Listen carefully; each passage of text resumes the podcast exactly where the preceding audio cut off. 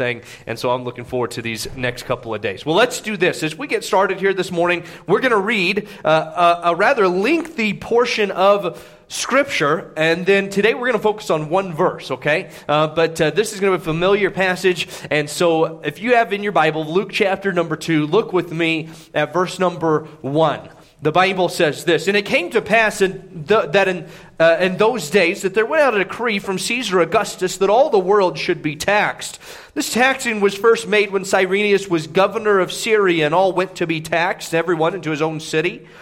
And Joseph also went up from Galilee out of the city of Nazareth into the Judea into the city of David, which is called Bethlehem, because he was of the house and lineage of David. To be taxed with Mary, his spouse wife, being great with child, and so it was that while they were there, the days were accomplished, that she should be delivered. She brought forth her firstborn son, wrapped him in swaddling clothes, and laid him in a manger, because there was no room for them in the inn. There were in the same country shepherds abiding in the field, keeping watch over their flock by night. And lo, the angel of the Lord came upon them, and the glory of the Lord shone round about them. And they were sore afraid. And the angel said unto them, Fear not, for behold, I bring you good tidings of great joy, which shall be to all people. For unto you is born this day in the city of David a Savior, which is Christ the Lord. And this shall be a sign unto you. Ye shall find the babe wrapped in swaddling clothes, lying in a manger. And suddenly there was with an angel a multitude of heavenly hosts, singing, uh, praising God, and saying, Glory to God in the highest, and on earth peace, goodwill toward men. It came to pass as the angels were gone away from them into heaven, the shepherds said one to another, Let us now go even unto Bethlehem, and see this thing which is come to pass, which the Lord hath made known unto us. And they came with haste, found Mary and Joseph and the babe lying in a manger. When they had seen it, they made it known abroad that the saying which was told them concerning this child, and all they that heard it wondered at those things which were told by the shepherd. But Mary kept all these things and pondered them in her heart. And the shepherds returned, glorifying and praising God for all the things that they had heard and seen, as it was told unto them. Maybe as we were reading that, you've got flashbacks of the Charlie Brown Christmas Carol that uh, my family, my kids have been watching over and over again over the last couple of weeks. Uh, as, uh, as they stand, they read these first 20 verses, the, the birth story of Jesus. As we look at this passage this morning, we're going to work our way down to one verse, and we're going to talk about something specific. We're going to talk about the first Christmas song. The first Christmas song. Now, as we get started this morning, let's have a word of prayer and ask for the Lord's help. Father, thank you for the opportunity you give us to come together. And Lord, we look forward even at this time of the year, Christmas time. And Lord, I, am thankful for the family that you've brought together here at Whitehall Baptist Church. We thank you for each person. And God, we know that our congregation is made up of all different people from all different walks of life and all different places. But I pray that today they'd find home. And God, I pray that to, today that, that you would move in our midst. I pray, Lord, if there's someone here, Lord, that doesn't know you as their Savior, if they've never asked you to forgive them for their sins, if they've never received the gift of eternal life, I pray that today that they would see that in your word and they would make that decision. I pray for the others that are here this morning that we would be challenged, God, by your word, Lord, to, to go forward, proclaim the truths of your word and what we hear this morning. God, we thank you for coming to this, you coming to this earth uh, some 2,000 years ago for a purpose that we're going to look at this morning. And God, we look forward to how you're going to move in our midst. Help me, God, now as I preach to say only those things you want me to say. And we pray all this in Jesus' name. Amen. Well, we've talked over these last couple of weeks about my love for Christmas music around Christmas time. Uh, we, we all came into agreement that Christmas music is to be played after Thanksgiving uh, until, uh, and, and we will allow up until uh, around New Year's, okay? So we can extend it a little bit further. Uh, but we all have agreed that that is the time period we're allowed to listen to Christmas music. I'm glad that we're all in agreement on that, all right? And so, uh, but as we've gone through this morning and as we've sang the Christmas music, as we've listened to songs and, and uh, as we've heard some songs that maybe we'd never heard before, I hope that it's pointed your attention to the birth of Christ. Uh, these songs that, that we've sang, it's, it's all come with a, with a focus, with an intention uh, to bring us to that place of the, the manger and there Christ coming to this earth. But the truth is this uh, as we listen to Christmas music and as we sing Christmas music, oftentimes we don't don't really think about the words that we're saying. I mean, how many times have we sang and said in excelsis Deo and, and, not even thought about what we were actually saying until this morning when Isaac said, Now, what did that mean? And everybody went, Oh no, I have no idea. I was just speaking in tongues. I have no idea, okay? I mean, that was, I mean, that's the way that it really works. And, and Isaac shared with me this past week that he was reading or listening to something that said that uh, after you've heard a song some 30 times, that you don't even think about the lyrics anymore. You just, you just know them, you just sing them, you just listen to them. And that could, I think, is very true when it comes to Christmas music in particular, uh, that we sing songs and we don't even really think about what they are actually saying. And the truth is, is this passage of scripture that we just read this morning, I mean, the truth is, I mean, we, we know it. We know the story. I mean, even people that don't, didn't grow up in a church background, we, we know the story because, like I said, we've seen it on Charlie Brown. We, we've seen it, we've heard it in places. We've heard these verses before. Maybe we can't quote them uh, specifically, but we can kind of tell what was, what was taking place. And we've heard it so many times that we stop thinking about the miracle that they are. The miracle of Christmas.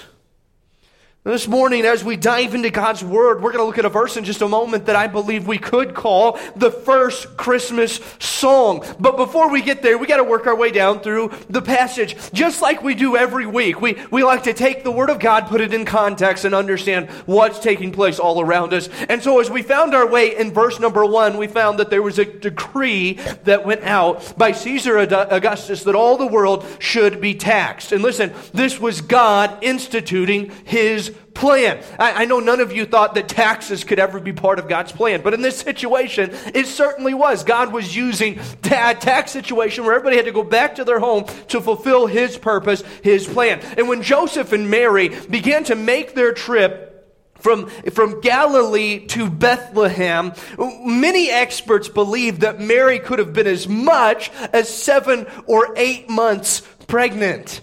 You just think about that. Seven or eight months pregnant. Uh, in fact, the Bible says in verse number five that Mary, she was great with child, okay? Uh, there are people, whenever they are pregnant, you look at them and say, oh, yes, they are pregnant. And there's others that you look at and say, yeah, they're great with child. Now, don't say that, okay? But that's what goes through your mind, okay? So, so Mary was, was what, seven, maybe eight months pregnant. And we know that the trip from Galilee to Bethlehem was roughly 90 miles. And they didn't just jump in their SUV and drive there, okay? I mean, worst case scenario, Mary had to walk that distance, 90 miles. More likely, she probably rode on a donkey. How many of you ladies that have been pregnant think that sounds like a great idea? I mean, just a, just a fun time, seven, eight months pregnant, riding on a donkey. Uh, I mean, can you imagine the conversation when Joseph looked at Mary and said, Mary, uh, we got to go back home to my home, um, 90 miles away. And she's going, uh, what? You know, I mean, uh, can you imagine what this must have been like? And, and yet, nonetheless, they made that trip. Some 90 miles all the way back to Bethlehem so that the prophecies in the scripture could be fulfilled. And we don't know for sure, and, and, but, but we know in this story that they found their way to, to an inn. And uh, we've all seen uh, we've all seen the, the, the, the, shows or we've all read the stories and things in our mind. We think of the inn and, and we think, okay, they made this way all the way there and they got the way to the hotel. And we've all been in that situation probably where you pulled up to the hotel and it said no vacancy. And you're like, come on, what's the deal here? I mean, you got 37 rooms, 86 rooms, and there's no vacancy. Not one room. You've got to be kidding me. And oftentimes that's how we think that it happened with Joseph and Mary. But the truth is, is the inn was more likely just simply a house that maybe had an extra room in it. Uh, it, it was probably like an Airbnb that we have today, right? I mean, it wasn't like multiple rooms in this great uh, structure where people were in. An inn was just simply a small place that probably probably had a single room. In fact, uh, the, the, the innkeeper was, was being very generous and saying, you know what, I don't have any place for you to stay, but I've got a dry place that maybe is a little warm over here in the stable, and I'm sorry, but, but listen, uh, I mean, this has got to be better than sleeping out on the street. Like, I mean, there, there was tons, thousands of people that had come into to, to, to Bethlehem for, for the census that was taking place. And, and so I said, listen, there, I, there's nowhere really for you to go. I don't want you sleeping out on the streets. So why don't you come in and you can sleep in in my stable. Now, I know that for some of you, that just totally ruins your Christmas story, and you've got a picture of an innkeeper standing there saying, No, there's nowhere to sleep, and slamming the door, and there's 37 rooms in his house. And listen, if that's your perspective of Christmas, I don't want to ruin it, so you just keep that, okay? But that's probably not biblically what happened, okay? But that's, that's, that's what happened here. Here they are in, in this little this little stable, in this little little little place, and and and, and they don't have much. They're they're surrounded by the animals as as we always see in our little nativity scenes, and and, and it's as that they're at this place that we come to verse number seven, and the Bible tells us, and she brought forth her firstborn son, and wrapped him in swaddling clothes, and laid him in a manger because there's no room for them in the inn.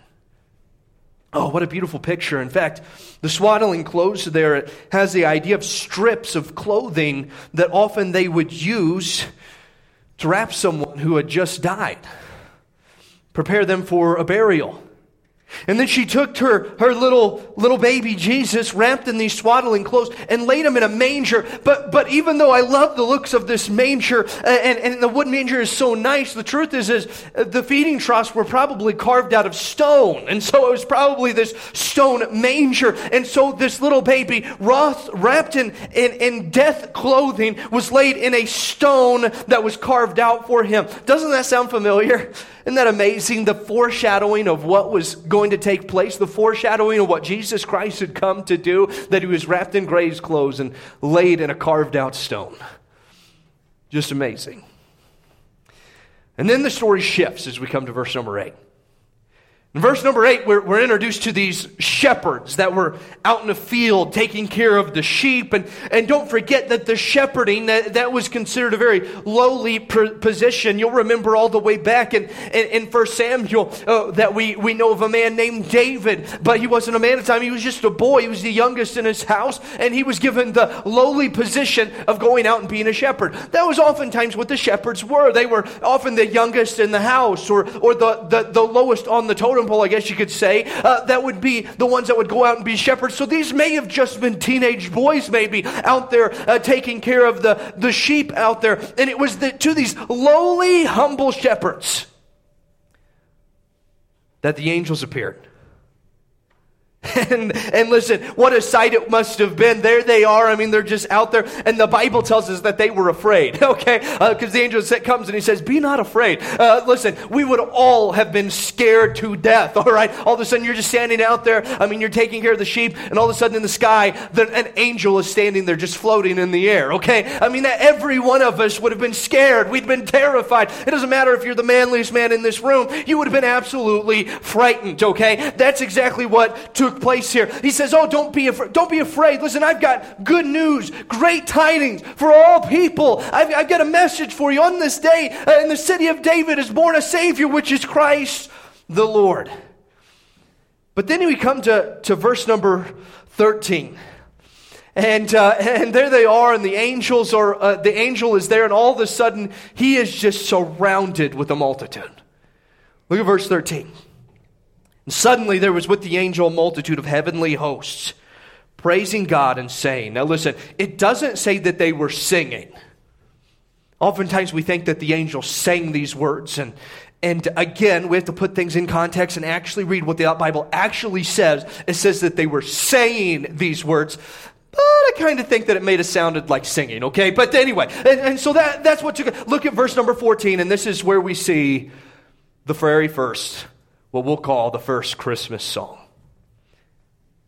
Glory to God in the highest. And on earth, peace, goodwill toward men. We've heard these words over and over again. We, we probably maybe even could have quoted them before we came in here. If we could have just started you off, you'd say, Oh, yeah, I know that verse. Uh, we've heard these verses so many times, but we don't think about what is actually being said here. So, for a few moments, let's learn some lessons from what I'm going to call the very first Christmas song. First of all, we see this the praise of the Father the praise of the Father. Look what he says. The angels cried out, Glory to God in the highest.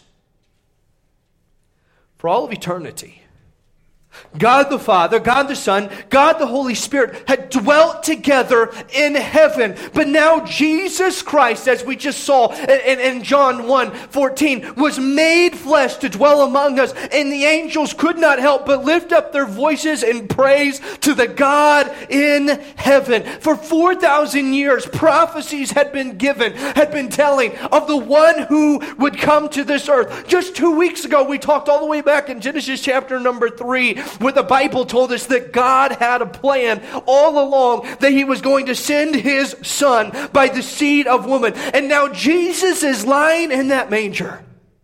In the first Christmas song, it began by praising God.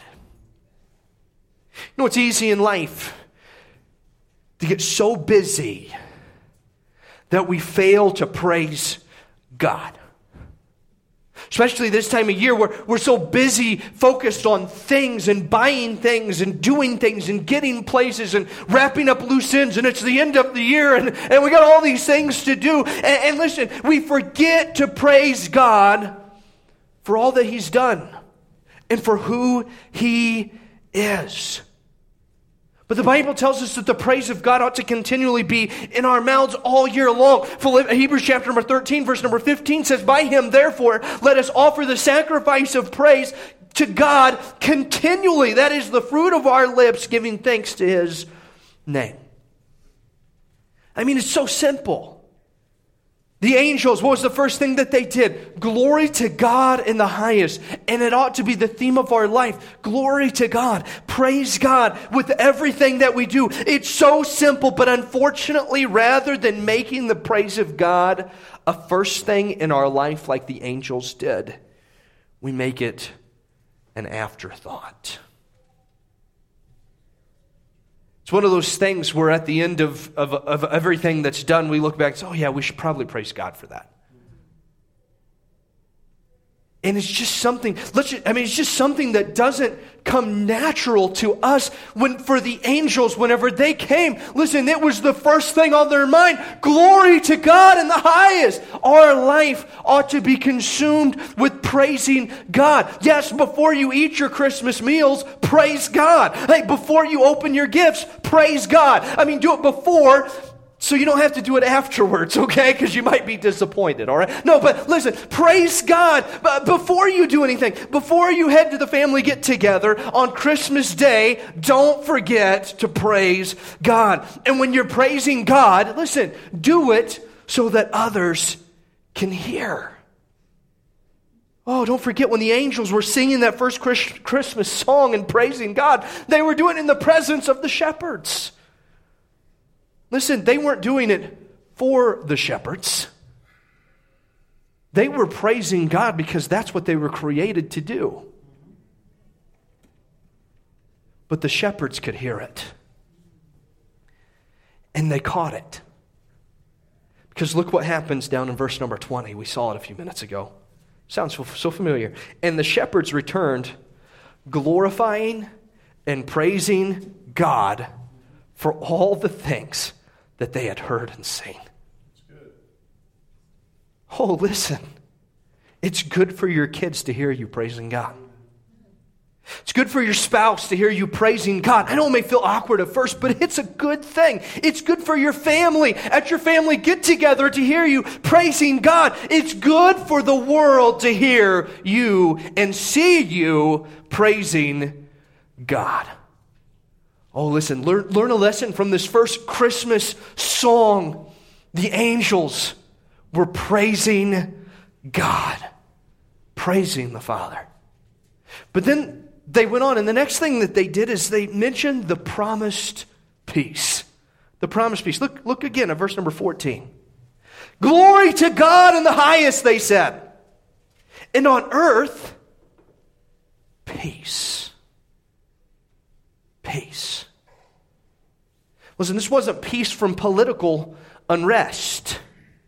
It wasn't peace from Roman oppression. It wasn't peace from wars and turmoil. No, this peace was a person. We probably all have heard the verse, Isaiah chapter number 9, verse number 6. For unto us a child is born. Unto us a son is given, and the government shall be upon his shoulder, and his name shall be called. You ready? Wonderful. Counselor, the mighty God, the everlasting Father, the Prince of Peace. Even these lowly shepherds would recognize that this was more than just a promise for calm.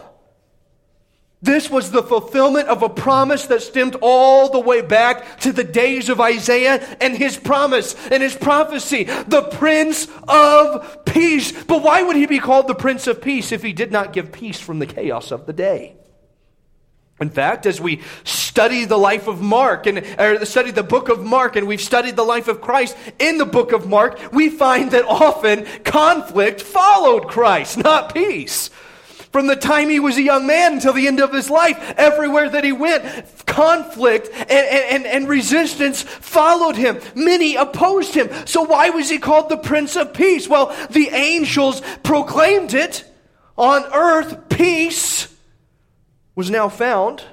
Well, Paul would later clarify for us in Romans chapter number 5, verse number 1.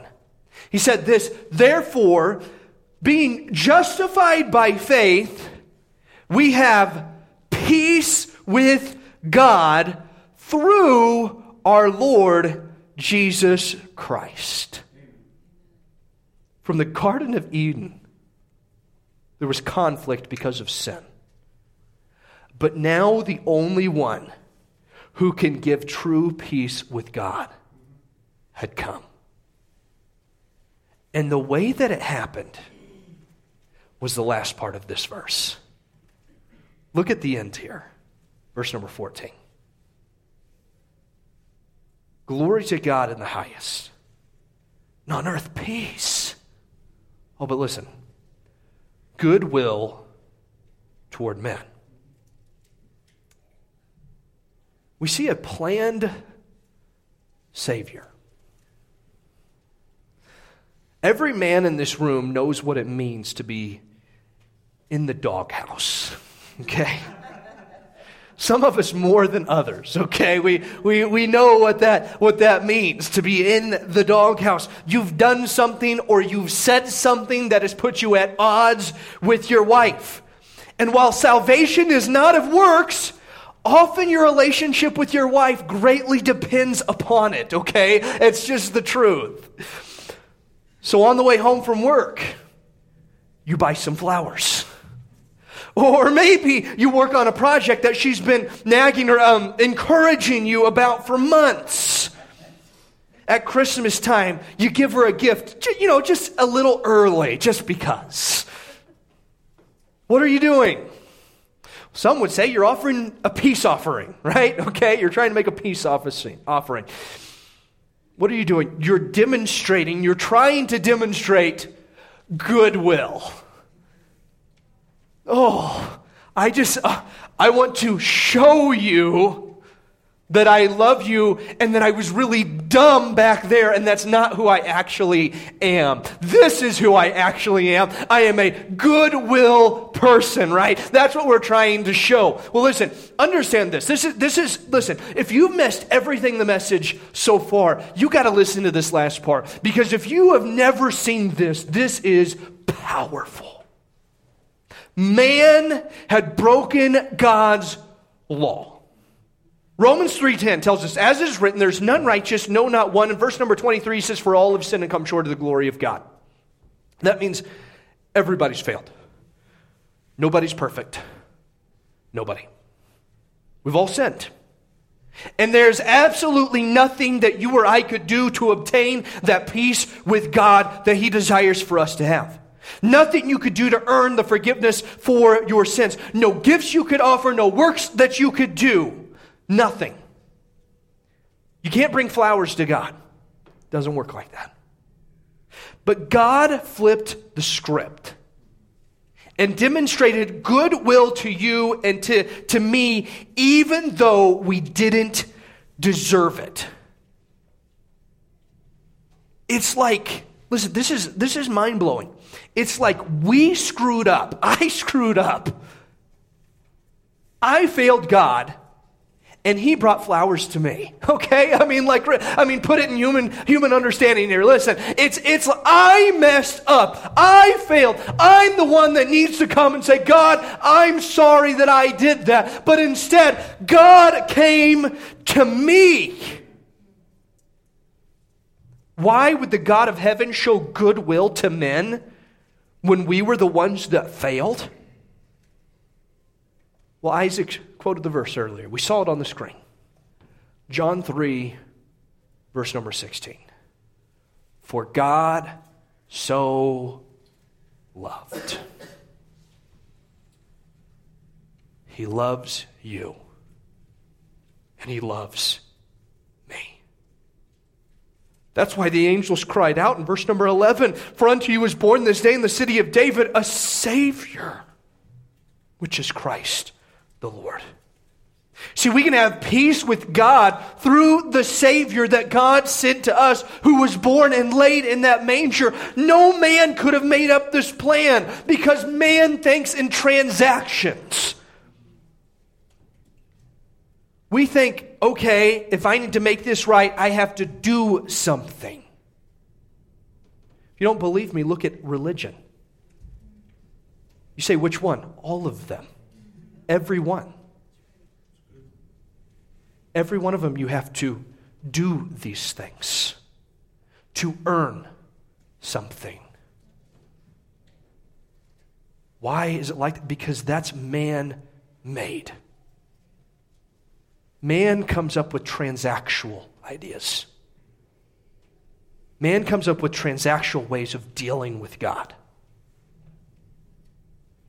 But God's way is goodwill to men. He says, You have failed, so I give my son to you to die on the cross for you. God, and His graciousness, oh, it's amazing. He took us out of the equation and He sent His Savior to the earth. Wow. That's amazing. That's a miracle.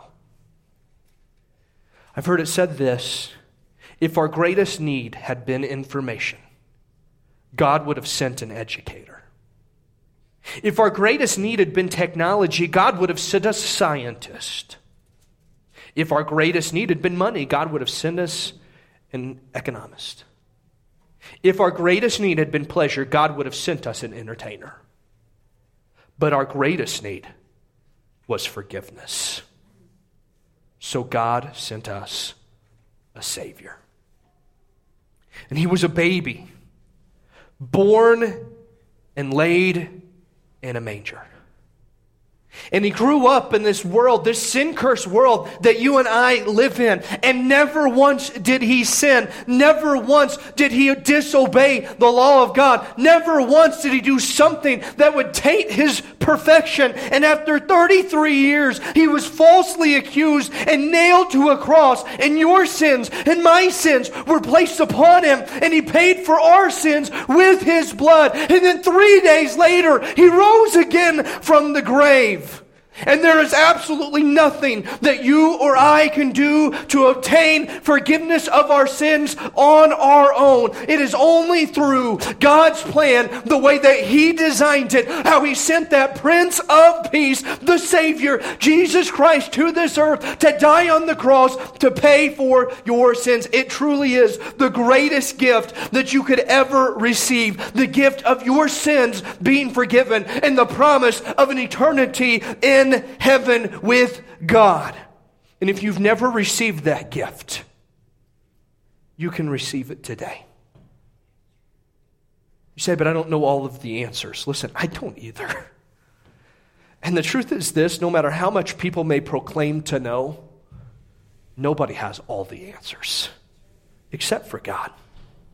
And so, if you're waiting to get all of the answers, listen, friend, you're going to wait until you find yourself waking up in a lake of fire one day. Don't wait. Don't wait. What you do have to know is that you are a sinner with no way out on your own. And you have to trust that Savior that those angels were singing about. Those angels that the, the, that, that Savior that the angels were speaking about, who was born in that stable, that laid in a manger and gave his life on the cross. The only way that you can truly experience the peace of God, the Prince of Peace, it's found in a position that's found in a person named Jesus. The Bible tells us, For whosoever shall call upon the name of the Lord shall be saved. Jesus was hanging on that cross, giving his life for the people that put him there. While he was hanging there, one of those thieves on that cross looked over at him. He said, Will you remember me when you come into your kingdom? And Jesus looked at him and said, Listen, you get off of that cross, you go get baptized, and then you can have it. No, that's not what happened. He didn't say, you know what? You've done a lot of bad things, but if you get off that cross and you do some good things to even things out, then pff, you're good to go. He looked at him and he said, Today thou shalt be with me in paradise. What did this guy do? He understood that there was nothing that he could do. But he understood that the person that was hanging next to him had something that he couldn't obtain on his own. And he looked at this man that was hanging on the cross. It wasn't like Jesus was going to climb off the cross and save his life. I mean, like, Jesus could do nothing in earthly eyes. He was carrying the weight of the whole world, spiritual eyes. Looked at him, he said, Remember me when you come into your kingdom. And Jesus looked at him and said, Today, because you're trusting in me and not in yourself, today you, should, you will be with me in paradise. And friend, if you're here this morning, if you've never prayed and accepted Christ as your Savior, and maybe you're a person, like I said, that needs to know all the answers. I think maybe that's what this guy on the other side of the cross was thinking. If you're really Him, then, then save us and save yourself. Those men were crucified mere feet away, but one woke up in presence of God in heaven, and the other spent eternity in a lake of fire. Not because any works that they did, but because who they were trusting in. Friend, if you've never accepted Christ as your Savior, the Bible tells us that if we believe in our heart and we confess with our mouth the Lord Jesus, that He is who He says He is, that He came and He was born in that manger, lived a sinless, perfect life, died on the cross to pay for our sins, and rose again three days later, proving that He is God. And you come to Him and say, God, I know that I'm a sinner. Will you forgive me for my sin? The Bible tells us He hears that prayer and He gives you the gift of eternal life. And it's the greatest gift that you could receive this Christmas. You're a Christian here this morning and you've already accepted Christ as your Savior, why don't you spend some time praising Him for all He's done and who He is?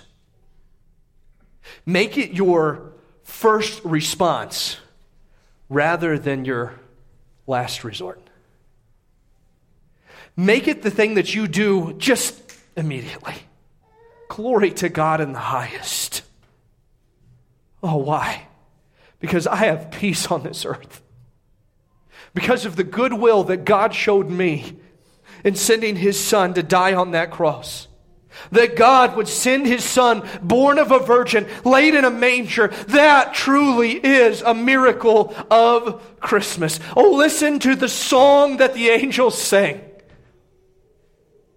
Glory to God in the highest, and on earth, peace, goodwill toward men. Let's follow the example of the angels and praise the Prince of Peace and our Savior today and every day because He deserves it.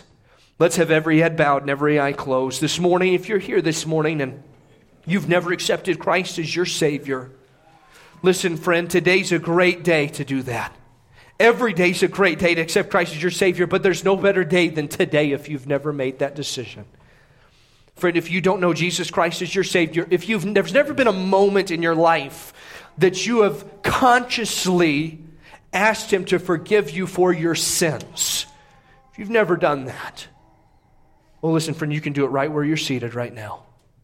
When I was nine years old, I prayed and I said, Lord, would you forgive me for my sins? I know that I'm a sinner. And I know I can't get to heaven on my own. I'm trusting in you and you alone to save me. You say, Kyle, do I have to say those exact words? No, the thief on the cross said, Lord, remember me. But, friend, if in your heart, in your heart of hearts, you just come to the Lord and say, God, I'm, I know that I can't do this and I want your gift of eternal life. Will you forgive me for my sins?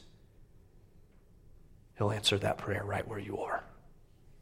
If you're here this morning and you say, you know what, the praise of God has not been on my lips, there's been other things. There's been complaining, murmuring, there's been just stressful things, but I haven't been praising God, and I want that to be my first response, my number one reaction. I want that to be the theme of my life, just like the angels. I want to say glory to God in the highest. This morning, can I encourage you? Do that. Ask the Lord to help you to do it. And do it so others can hear, so that they will do it as well. With heads bowed and with eyes closed, let's stand together. The music's going to play. Father, bless now this time of invitation. Move in our midst and in our hearts. And God, work as only you can. We pray all this in your Son's name. Amen. With heads bowed and with eyes closed, the music plays. I'd encourage you, why don't you respond to the Lord? Maybe you need to see, make your seat an altar right where you're at. And you just need to pray and come to the Lord. If you've never accepted Him as your Savior, if you've never done that, what's holding you back? I mean, what, why would you not accept the greatest gift? If somebody came to you with a gift that was wrapped, you would say, Thank you. You would receive it. And yet God comes to you with His Son and says, Jesus Christ died on the cross for you. Will you receive this gift? And so many say, No, no, I'm good. Don't, don't reject the greatest gift that's ever been given. Receive it. Ask Him to forgive you for your sins and receive that gift of God, which is eternal life through Jesus Christ our Lord. Oh, this morning, make praising God the theme of your life. Glory to God in the highest, and on earth, peace, goodwill toward men. I hope that will be your cry over these next few days, especially around Christmas time. Those that you come into contact with. You just can't help it. You just got to talk about Him. Talk about what God's done for us. Thank God for Jesus coming and being born in that manger for you and for me. Oh, we've got so much to thank Him for. Hope that we'll spend time praising Him.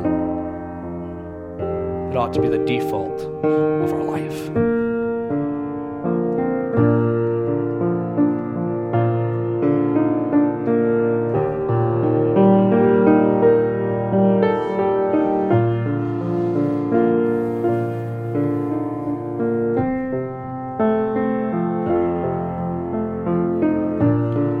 Father, thank you for your word. Thank you, God, for the truths that we find in it. And God, I know this is a familiar passage, God. It's easy for us to miss just how powerful that it is.